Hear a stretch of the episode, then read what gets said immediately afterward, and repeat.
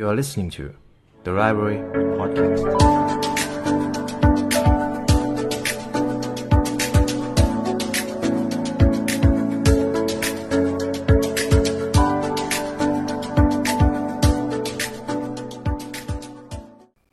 สวัสดีคุณผู้ฟังกันอีกครั้งนะครับ ผมยินดีต้อนรับเข้าสู่ The Library Podcast ในช่วง The Article ครับ ในพิโซดนี้ผมนำบทความหนึ่งมาจาก medium.com เกี่ยวกับเรื่องของ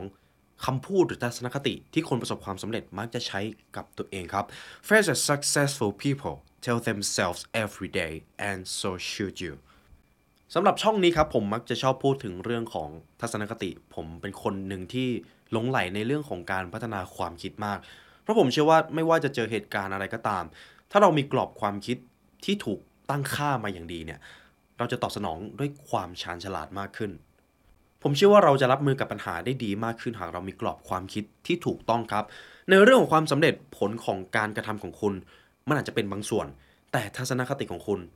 คือทุกอย่างครับ ทัศนคติของคุณส่งผลกับทุกๆ เรื่องในชีวิตเลย มีเรื่องราวหนึ่งจากหนังสือใช้ความคิดเอาชนะโชคชะตา ผมชอบบทนี้ครับ เป็นบทเรียนจากคุณแคโรโดเวกเขาบอกไว้ว่าเรื่องราวของความสำเร็จคือเกมของ ทัศนคติครับ หากคุณอยากเป็นที่หนึ่งในเรื่องใดก็ตาม ผลลัพธ์เหล่านั้นจะต้องวัดกันที่ความคิดของคนคนนั้น ไม่ได้มีแค่คุณคนเดียวที่อยากประสบความสำเร็จ ไม่ได้มีแค่คุณคนเดียวที่ได้ลงมือทำอย่างหนัก ไม่ได้มีแค่คุณคนเดียวที่มีความทรหดดังนั้นเราจะต้องมาวัดกันตรงนี้ด้วยมันก็คือกรอบความคิดครับ ใครมีความคิดที่แข็งแรงมีทัศนคติที่ growth mindset มากกว่า ผมเชื่อว่านี่แหละเป็นกุญแจสำคัญที่จะทำให้คนคนนั้นเป็นที่หนึ่ง หากพูดสั้นๆ ก็คือ ทุกคนอยากเป็นที่หนึ่งครับ ทุกคนกล้าเรียนรู้ทุกคนกล้าลงมือทำตามความฝัน แต่ตัวแปรที่แข็งแกร่งที่สุดกลับกลายเป็นสิ่งที่มองไม่เห็น มันคือความคิดครับ โดยเฉพาะความคิดและคำพูดที่คุณใช้กับตัวเอง ถ้าคุณจะสามารถไปถึงจุดหมายที่คุณคาดหวังได้ คุณต้องทำอย่างไร คุณต้องมีปัญญาที่เฉียบแหลมหรือเปล่า คุณต้องมีความสามารถพิเศษ หรือคุณต้องมีการทำงานอย่างหนักคำตอบจริงๆก็คือ มันคือสิ่งที่คุณสื่อสารกับตัวเองครับ จุดเริ่มต้นมันอยู่ตรงนี้ สิ่งนี้มีพลังและมีอำนาจมากกว่าการกระทำสิ่งที่คุณเป็นอยู่ มันคือแรงขับเคลื่อนที่ทำให้คุณไปถึงเป้าหมาย ผมขอยกตัวอย่างสถานการณ์ที่เรามักจะเจอกันก็คือ หากคุณผู้ฟังกำลังเจอกับปัญหา โดยเฉพาะปัญหาที่ทำให้คุณมองไม่เห็นทางออก คุณมี 2 ทางเลือกครับคุณจะยอมแพ้และล้มเหลวอย่างสมบูรณ์แบบ หรือบอกกับตัวเองว่านี่คือบทเรียนที่กำลังท้าทายชีวิตคุณ และคุณ ควบคุม และอยู่เหนือปัญหาเหล่านั้นเสมอครับ หากคุณมีอารมณ์ที่เป็น growing mindset อยู่ตลอดเวลา การลงมือทำของคุณ ย่อมหมายถึงการลองผิดลองถูกและเรียนรู้ ตรงข้ามกับการลงมือย้ำคิดย้ำทำเพื่อพิสูจน์ถึงความเก่งของตัวเอง เพียงแค่อย่างเดียวคนที่ประสบความสำเร็จทุกคนมักจะโฟกัสครับ โฟกัสอยู่กับสิ่งที่ทำโฟกัสอยู่กับการกระหายที่จะอยากเรียนรู้ เหตุผลง่ายๆก็คือ เมื่อเขามีความปรารถนา เขาจะมีความรู้สึกที่ดี เขาจะลงมือทำในสิ่งที่เขาต้องการและมันจะกลายเป็นเรื่องง่าย หากเขาโฟกัสกับสิ่งที่ทำได้ โดยเฉพาะโฟกัสกับความคิดและคำพูดของตัวเอง ผมเชื่อว่าคนที่ศึกษาเรื่องของความคิดมาอย่างลึกซึ้งจะเข้าใจเรื่องตรงนี้ดี หากคุณใช้คำพูดที่ toxic กับตัวเอง ใช้คำพูดที่บั่นทอนกำลังใจของตัวเอง ถึงตอนที่คุณพูดคุณอาจจะไม่ได้คิดอะไร แต่จิตใต้สำนึกรับไปหมดครับ จิตใต้สำนึกไม่สนใจว่าคุณจะคิดจริงหรือไม่จริง แต่เมื่อคุณพูดออกมาแล้วคำพูดนั้นจะศักดิ์สิทธิ์กับชีวิตของคุณเสมอ และสำหรับบทความนี้ครับตลอดหลายปีที่ผ่านมาคุณราชากรานาครับผู้เขียนบทความนี้ เขาลองไปศึกษาชีวิตของผู้นำธุรกิจ หรือผู้บริหาร คนที่สามารถสร้างธุรกิจและประสบความสำเร็จ และเขาเจริญเติบโตครับ เขาได้ลองมาวิเคราะห์เพื่อเขียนบทความโดยเขาได้สังเกตว่า บุคคลที่เก่งๆคนที่สำเร็จเกือบทั้งหมด มักจะบอกกับตัวเองด้วยความคิดเหล่านี้ ซึ่งมีแนวคิดแบบไหนบ้าง เดี๋ยวเราจะมาเรียนรู้ผ่านพอดแคสต์ episode นี้กันครับเรามาดูข้อที่หนึ่งกัน nothing stays forever things will get better ไม่มีอะไรคงอยู่ตลอดไปทุกอย่างที่เกิดขึ้นตอนนี้ มันจะดีขึ้นอย่างแน่นอน บางครั้งครับชีวิตอาจจะเล่นตลกกับคุณจนรู้สึกว่าโชคชะตาของคุณทำไมมันไม่ได้ดีเหมือนคนอื่นเลย แต่มีสิ่งหนึ่งที่ผมอยากจะบอกก็คือ ไม่มีช่วงเวลาไหนที่จะทำให้คุณเติบโตขึ้นได้มากกว่าช่วงเวลาที่เลวร้ายอีกแล้ว ถึงคุณจะไม่อยากเจอก็ตาม มันไม่เป็นไรครับที่จะมีสิ่งแย่ๆเกิดขึ้น ไม่เคยมีใครบอกว่าการใช้ชีวิตเป็นเรื่องง่าย แต่บางทีการใช้ชีวิตอาจจะเป็นเรื่องยาก หากคุณต้องการจะใช้ชีวิตตามแบบคนอื่น มีประโยคนึงจากหนังสืออันเทมที่ผมชอบครับ ชีวิตไม่ได้ยาก เพราะว่าคุณใช้ชีวิตผิด บางทีชีวิตมันอาจจะยากเพียงเพราะว่าคุณพยายามที่จะใช้ชีวิตให้มันถูกต้องต่างหากมันอาจจะง่ายครับที่คุณจะจมอยู่แต่กิจวัตรประจำวันจนลืมไปว่าจริง ๆ แล้วตัวคุณต้องการอะไร จนคุณลืมไปว่าสิ่งที่คุณเผชิญอยู่ตอนนี้ มันไม่ได้มีอะไรเหมือนเดิมตลอดไป โดยเฉพาะเรื่องราวเลวร้ายครับ เราอาจจะมีความรู้สึกว่า มันผ่านไปยากเหลือเกิน แต่ความเลวร้ายนั้น เป็นบทเรียนที่หล่อหลอมตัวตนที่แข็งแกร่งขึ้นอยู่ตลอดเวลา แต่มีประโยคนึงจากหนังสือ Mindset ครับที่ผมชอบที่เขาบอกไว้ว่า ดวงดาวจะชัดเจนที่สุด ก็ต่อเมื่อฟ้ามืดมิดที่สุดครับ ข้อที่ 2 ครับ I can do it once more เราสามารถทำมันได้ เราจะทำมันอีก เราทำได้ซ้ำแล้วซ้ำเล่า นั่นก็คือเขาจะไม่ยอมแพ้จนกว่าเขาจะเห็นผลลัพธ์ที่เขาต้องการ เพราะบางทีสิ่งที่เราถูกจำกัดมักจะเป็นกำแพงที่เราสร้างขึ้นมา อาจจะเป็นความคิดที่เราเชื่อว่ามันไม่น่าจะเป็นไปได้ ตัวเราไม่น่าจะทำได้ ผมว่านี่เป็นกำแพงหนึ่งที่เราจะต้องข้ามไปให้ได้ คุณผู้ฟังลองคิดถึงสถานการณ์ที่ตัวคุณไม่เชื่อมั่นในตัวเองสำหรับผมผมเคยเจอกับช่วงเวลาเหล่านั้นนะรู้สึกว่า ผมเชื่อว่าผมทำไม่ได้ครับ และผมก็ทำไม่ได้จริง ๆ ซึ่งมันไม่แปลกครับ เพราะว่าคำพูดที่ผมใช้กับตัวเอง มันไม่ได้บอกเลยว่า ผมจะทำได้ แต่จริง ๆ แล้วสิ่งเหล่านั้นมันคือความกลัวครับ บางทีความกลัวมันทำให้คุณไม่กล้าลงมือทำบางทีความกลัวอาจจะทำให้คุณรู้สึกว่าสิ่งที่คุณอยากจะทำมันยากขึ้น จนคุณอาจจะสงสัยและไม่แน่ใจกับตัวเอง แต่มีอีกอย่างหนึ่งที่ผมอยากจะบอกคือ ถ้าคุณไม่ลงมือทำคุณจะไม่รู้เลยว่าคุณทำได้หรือเปล่า และเมื่อคุณลงมือทำคุณจะรู้ว่ามันจะมีโอกาสบางอย่าง ที่คุณจะได้มองเห็นครับ มีประโยคหนึ่งที่ผมเจอมาจากบทความ ความกลัวจะกลืนกินคุณเสมอจนกว่าคุณจะลงมือทำสิ่งที่คุณกลัวบางทีมันเป็นความคิดครับ ความกลัวเปรียบเสมือนกล่อง ถ้าคุณไม่ได้เปิดกล่องนั้นออกมา คุณก็จะไม่มีทางหายกลัวเลย แต่ช่วงเวลาที่น่ากลัวที่สุดอาจจะเป็นช่วงเวลาที่คุณกำลังจะเปิดกล่อง คุณต้องใช้ความกล้าแค่นั้นครับ บางครั้งความกลัวอาจจะทำหน้าที่ของเขาอยู่ คุณไม่ต้องไปสนใจ คุณสนใจแค่ว่าคุณมีความกล้ามากพอที่จะชนะความกลัวคุณหรือเปล่า ซึ่งผู้เขียนครับเขาบอกไว้ว่า ไม่ว่าคุณจะกลัวอะไรก็ตาม ยิ่งคุณใส่ใจกับความกลัว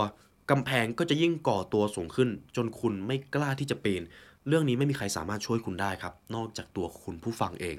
ดังนั้นทางแก้ไขอยู่ที่ความคิดของคุณเพียงจุดเดียว หนทางในการทำลายกำแพงนี้ก็คือ คุณต้องกลับมามีความเชื่อมั่นในตัวเอง คุณลองพูดคุยกับตัวเอง ลองเซลฟ์ทอล์กกับตัวเองดูว่า ทุกวันนี้คุณให้กำลังใจตัวเองแล้วหรือยัง คุณกล้าพูดกับตัวเองว่าคุณนั้นทำได้ คุณเชื่อมั่นในตัวเอง และไม่นานครับ โลกจะเคารพในตัวคุณ นี่คือสิ่งที่ผมเจอมากับตัวเองผมเป็นคนหนึ่งที่ อย่างที่ผมบอกผมอาจจะไม่เชื่อมั่นในตัวเองเมื่อก่อน ผมไม่กล้าเป็นตัวเองด้วยซ้ำผมรู้สึกว่าเวลาผมอยู่กับคนเยอะๆผมต้องคอยเอาใจคนอื่นตลอดเวลา ผมไม่เคารพตัวเองครับ นี่คือสิ่งที่เกิดขึ้นกับตัวผมในเมื่อก่อน และผมเชื่อว่า ยังมีหลายคนที่กำลังติดอยู่วังวนตรงนี้ ไม่กล้าที่จะเป็นตัวเอง แต่บทความนี้ครับสิ่งที่เขาแนะนำมาให้ก็คือ คุณต้องพูดกับตัวเองว่าคุณเชื่อมั่นในตัวเอง คุณเคารพตัวเอง คุณเป็นคนที่จะประสบความสำเร็จคุณทำได้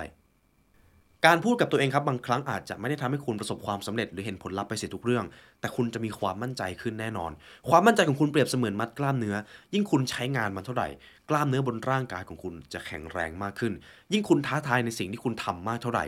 มันจะยิ่งแข็งแกร่งมากขึ้นครับ ข้อที่ 3 if I can't who else will ถ้าเราทำไม่ได้แล้วใครจะทำได้ สิ่งหนึ่งที่ผมอยากจะบอกคนรุ่นใหม่ก็คือ คนที่รับผิดชอบกับปัญหาได้เก่งที่สุด มันไม่ควรเป็นคนอื่นครับ แต่ควรเริ่มมาจากตัวคุณเองก่อน ในยุคนี้เรามักจะเห็นคนหลายคนที่มักจะโทษคนอื่นโทษในสิ่งที่ควบคุมไม่ได้ แต่ผมเชื่อเลยว่าถ้าคุณเข้าใจว่าคุณต้องรับผิดชอบชีวิตตัวเองก่อน ไม่ว่ามันจะยากยังไงก็ตาม คุณจะรู้สึกว่าชีวิตคุณมันง่ายขึ้นครับ มันง่ายขึ้นจริง ๆ เพราะว่ามีหลายครั้งที่พอเราเริ่มลงมือทำอะไรจริง ๆ จังๆ ด้วยตัวเอง หลังจากนั้นจะมีความช่วยเหลือตามมาวลีนี้พูดถึงเกี่ยวกับความรับผิดชอบของตัวคุณ บ่อยครั้งที่เรานั่งรอให้คนอื่นมาช่วยเราไม่ว่าจะเป็นความช่วยเหลือเป็น connection เป็นโอกาสดีๆ ถ้าเรารอเราอาจจะไม่เจอครับ แต่ถ้าเราลงมือทำเราอาจจะเจอโอกาสบางอย่าง เจอ connection เจอความช่วยเหลือบางอย่าง ดังนั้นครับถ้าคุณต้องการที่จะทำบางสิ่งบางอย่าง คุณอาจต้องเริ่มทำมันด้วยตัวคุณเองก่อน ไม่มีใครจะทำเพื่อคุณ ถ้าคุณไม่พอใจกับสถานการณ์ที่คุณเป็นอยู่ คุณต้องรับผิดชอบมันด้วยการทำอะไรสักอย่าง เพื่อเปลี่ยนสถานการณ์นั้นด้วยตัวเอง บทเรียนข้อที่ 4 ครับ I don't care what people say เขาจะไม่สนใจว่าคนอื่นจะพูดอะไร ในข้อนี้ผมชอบเพราะว่าผมเองก็เป็นคนหนึ่งที่แคร์คำพูดของคนอื่น แคร์ feedback มาก จนไม่กล้าเป็นตัวเองครับ คุณจะต้องเผชิญกับความเกลียดชังอยู่เสมอ ไม่ว่าคุณจะประสบความสำเร็จขนาดไหน ก็จะมีคนที่อิจฉาความสำเร็จของคุณ หรือไม่อยากเห็นคุณประสบความสำเร็จอยู่เสมอ อาจจะมีมากหรือมีน้อย เท่านั้นเอง เพราะว่าทุกๆ ครั้งที่คุณทำหรือไม่ทำอะไร จะมี outer voice กับ inner voice ครับ บางครั้งการจดจ่ออยู่กับ outer voice เช่นคำวิพากษ์วิจารณ์จากคนอื่น หากคุณหมกมุ่นอยู่กับสิ่งเหล่านี้มากเกินไป สุดท้ายคุณก็จะกลับไปกลัว และไม่กล้าทำอะไรเหมือนเดิม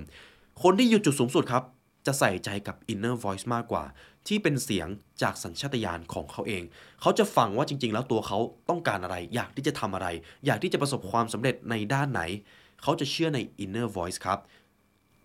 หลังจากนี้ครับเวลาคุณผู้ฟังรู้สึกว่าสับสน ไม่รู้ว่าจะค้นหาตัวเองอย่างไรคำแนะนำของผมก็คือคุณลองฟัง inner voice ของตัวเองดู เพราะหลายครั้งเรามักจะไปถามคนอื่นว่าต้องทำอย่างไร จะต้องหาตัวเองยังไง สุดท้ายเรามักจะไม่ได้อะไรกลับมา เพราะว่ามันเป็นคำวิพากษ์วิจารณ์ เป็นคำตัดสินจากคนอื่น ซึ่งสิ่งเหล่านี้เป็นสิ่งที่คุณต้องค้นหาด้วยตัวเองครับ และมันไม่มีความจำเป็นเลยที่คุณจะต้องค้นหาตัวเองเจอในช่วงอายุเท่านี้ ต้องประสบความสำเร็จในอายุช่วงอายุเท่านี้ไม่จำเป็นครับ คุณแค่ต้องลงมือทำไปเรื่อยๆแค่ไม่หยุดลงมือทำไม่หยุดเรียนรู้ สักวันหนึ่ง คุณจะเจอรางวัลบางอย่างเองจดจ่ออยู่กับสิ่งที่คุณกำลังทำและอยู่กับตัวเองจำไว้ว่าท้ายที่สุดแล้ว ความคิดเห็นเดียวที่สำคัญคือความคิดเห็นของคุณเองคำตัดสินที่เด็ดขาดที่สุด ควรจะมาจาก ตัวของคุณครับ บทเรียนข้อที่ 5 I can't do everything today but I will take one small step เราไม่สามารถทำทุกอย่างได้ภายในวันนี้ แต่เราสามารถพัฒนาใกล้เป้าหมายด้วยก้าวเล็กๆ ในทุกๆวันได้ คุณไม่สามารถทำทุกอย่างพร้อมกันได้ครับ การพยายามทำหลาย ๆ อย่างให้สำเร็จพร้อมๆ กัน ผู้เขียนเขาบอกไว้ว่ามันเป็นสูตรแห่งหายนะครับโลกยุคใหม่มักจะบอกให้คุณประสบความสำเร็จอย่างนั้นอย่างนี้ คุณต้องมีสุขภาพดี คุณต้องมีงานมีฐานะในสังคม ผมเองเพิ่งมารู้ว่าถึงจะไม่มีใครมาบอกให้เราทำแบบนั้น แต่กระแสสังคมมักจะทำให้เรารู้สึกไม่ดีพอครับ ผมไม่ได้บอกว่าการมีสุขภาพดีการมีฐานะที่ดีเป็นสิ่งไม่สำคัญ อาจจะเป็นสิ่งที่สำคัญครับ แต่การที่คุณอยากจะได้สิ่งนี้มาเพื่อพิสูจน์ว่าคุณนั้นเก่ง อาจจะทำให้คุณรู้สึกไม่มีความสุข ทางที่ดีและเหมาะกับพวกเรามากที่สุดคือโฟกัสกับสิ่งที่คุณอยากจะทำจริง ๆทำให้ดีขึ้นกว่าตัวคุณในเมื่อวาน ไม่ใช่เพื่อพิสูจน์ให้คนอื่นยอมรับ ไม่ใช่สิ่งที่คนอื่นบอกให้คุณทำ หรือให้คุณเป็น เพราะว่าเพียงแค่ก้าวเล็กๆที่คุณทำอย่างสม่ำเสมอ คุณก็เข้าใกล้เป้าหมายมากขึ้น คุณก็เก่งกว่าตัวเองในเมื่อวานแล้ว คุณก็จะได้ชมตัวเอง คุณได้ชื่นชมความสำเร็จเล็กๆน้อยๆของตัวเอง และผมเชื่อว่าการพัฒนาเล็กๆในทุกๆวันนี่แหละ ที่ทำให้เราแตกต่างจากตัวตนในอดีตได้ชัดเจนที่สุด บทเรียนข้อที่6ครับ I know how to figure it out ฉันต้องทำอย่างไรแทนที่จะถามว่าทำไม เวลาเกิดปัญหาครับ สิ่งหนึ่งที่เป็นกรอบความคิดที่สำคัญสำหรับตัวผมก็คือกรอบความคิดแบบ growth mindset คุณต้องถามตัวเองว่าคุณต้องทำอย่างไร เราจะเห็นว่าหลายครั้งที่เจอปัญหาคนรอบข้างพยายามที่จะถามว่าใครทำหรือทำไมมันถึงเกิดขึ้น ซึ่งกรอบความคิดเหล่านี้มักไม่สามารถดึงเอาคำตอบที่สร้างสารรค์ออกมาได้ การที่คุณตั้งคำถามที่สร้างสรรค์อย่าง คุณต้องทำอย่างไร มันจะทำให้คุณมีกรอบความคิดที่สร้างสรรค์เสมอ คุณจะเข้าใจว่าคุณควบคุมเหตุการณ์เหล่านั้นได้ สิ่งสำคัญครับคือคุณมีความมั่นใจที่จะคิดหาทางออกได้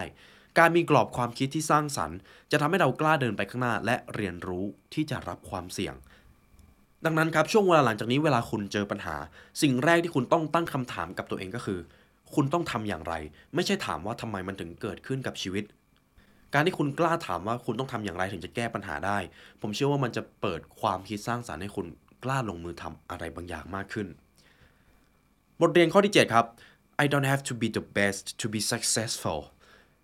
เขาไม่จำเป็นที่จะต้องดีที่สุดเพื่อที่จะประสบความสำเร็จ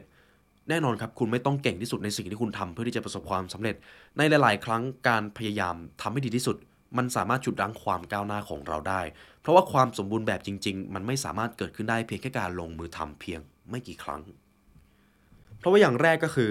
มันแทบจะเป็นไปไม่ได้ที่คุณจะสามารถทำได้ดีที่สุดในทุกๆ อย่างที่คุณอยากจะทำและข้อที่ 2 เมื่อคุณพยายามทำทุกอย่างให้ออกมาเพอร์เฟกอยู่เสมอ คุณจะกดดันตัวเอง และความกดดันนั้นอาจนำไปสู่ความวิตกกังวล และทำให้คุณไม่อยากทำครับ แทนที่จะพยายามทำให้ดีที่สุด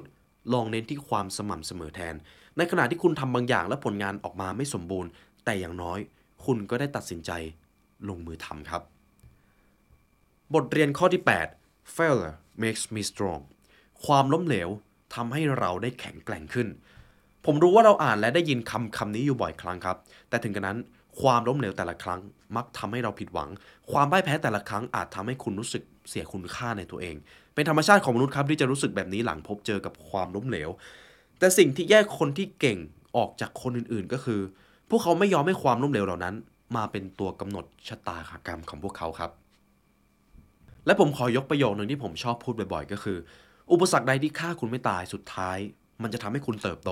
ประโยคนี้เป็นความจริงที่ทรงพลังสำหรับผมเสมอ falling down is an accident staying down is a choice การล้มถือเป็นอุบัติเหตุ แต่การที่คุณสะดุดล้มแล้วไม่ยอมลุกขึ้นมา มันเป็นทางเลือกที่คุณเลือกเองครับ ทุกสิ่งในชีวิตของคุณคือภาพสะท้อนของการที่คุณตัดสินใจเลือก สุดท้ายนี่ครับ คนที่ประสบความสำเร็จพวกเขามองว่าความล้มเหลวแต่ละครั้งเป็นโอกาสในการเรียนรู้และเติบโต พวกเขารู้ว่าความล้มเหลวแต่ละครั้ง ทำให้พวกเขาเข้าใกล้เป้าหมายมากขึ้น นี่คือกรอบความคิดแบบ growth mindset ครับ ถ้าคุณผู้ฟังใช้กรอบความคิดนี้ในการรับมือกับปัญหา คุณจะแพ้ไม่เป็นครับ คุณจะรู้ว่ามันมีทางออกเสมอไม่ว่าจะเป็นเรื่องอะไรก็ตาม ดังนั้นครั้งต่อไปที่คุณล้มเหลว มีสิ่งหนึ่งที่ผมอยากจะขอให้คุณพูดกับตัวเองก็คือ มันไม่ใช่ความพ่ายแพ้ มันเป็นแค่บทเรียนจำไว้ว่าทุกความล้มเหลวเป็นโอกาสที่คุณจะได้ลุกขึ้น และลองมาอีกครั้ง และทุกครั้งที่คุณลุกขึ้น คุณแข็งแกร่ง มากกว่าเดิม และนี่ก็เป็นบทความที่ผมเรียบเรียงผ่านพอดแคสต์ episode นี้ครับแปดทัศนคติที่คนประสบความสำเร็จใช้กับตัวเอง ผมเชื่อว่าคุณผู้ฟังได้บทเรียนนี้ไปปรับใช้กับชีวิตของตัวเองได้มากขึ้นแน่นอน และถ้าคุณผู้ฟังชอบพอดแคสต์ใน episode นี้ครับ คุณผู้ฟังสามารถกดไลค์ กดแชร์ กด subscribe เพื่อติดตามการเรียนรู้ใหม่ๆจาก The Library Podcast ได้ครับ หากอยากเรียนรู้ให้ลึกซึ้งกว่านี้ คุณผู้ฟังสามารถซื้อหนังสือได้จาก The Library Shop นะครับ ใช้เวลากับการเรียนรู้ผ่านการอ่านให้มากขึ้น เพื่อที่คุณจะได้พัฒนาตัวเองไปได้ไกลมากขึ้น และในวันนี้ได้เวลาสมควรแล้วทีมงาน The Library และผมขอลาไปก่อนขอให้วันนี้เป็นวันที่ดีของคุณครับ สวัสดีครับ